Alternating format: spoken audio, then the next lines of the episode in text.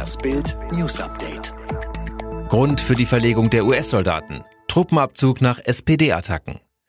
Goodbye Germany. Mehr als 50 Jahre lang beschützten und bewachten die US-Streitkräfte Deutschland und den gesamten NATO-Raum von Baden-Württemberg aus. Hier in den Patch Barracks bei Stuttgart befindet sich die Kommandozentrale für die US-Streitkräfte in Europa. Doch damit soll jetzt Schluss sein. US-Präsident Trump entschied, die Kommandozentrale wird von Stuttgart nach Belgien umziehen. Bild erfuhr, die SPD samt ihrer Vorsitzenden Saskia Esken spielte eine unrühmliche Rolle in der Debatte um US-Truppen in Deutschland.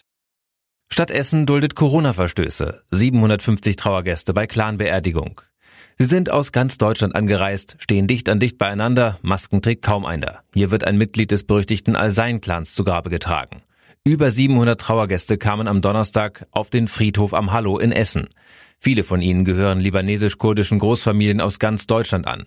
Sie geleiten einen Mann zu Grabe, der laut Insidern ein hochrangiges Mitglied des Al-Sein-Clans war. Die Stadt Essen duldete die Corona-Verstöße. Er hatte Corona. Schäferhund Buddy stirbt in den USA.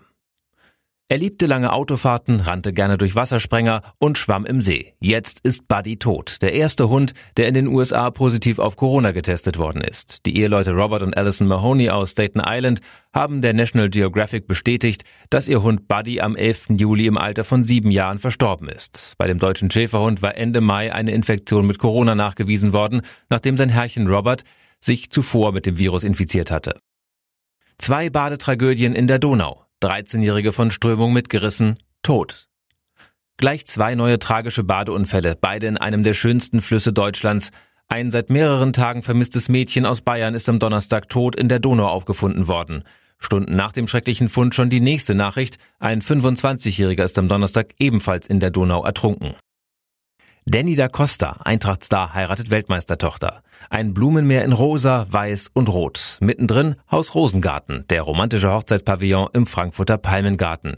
Hier haben sich Danny da Costa und seine Verlobte Sarah getraut. Eintrachtsverteidiger und die Tochter von Weltmeister Uwe Bein lieben sich seit drei Jahren. Jetzt sind sie verheiratet.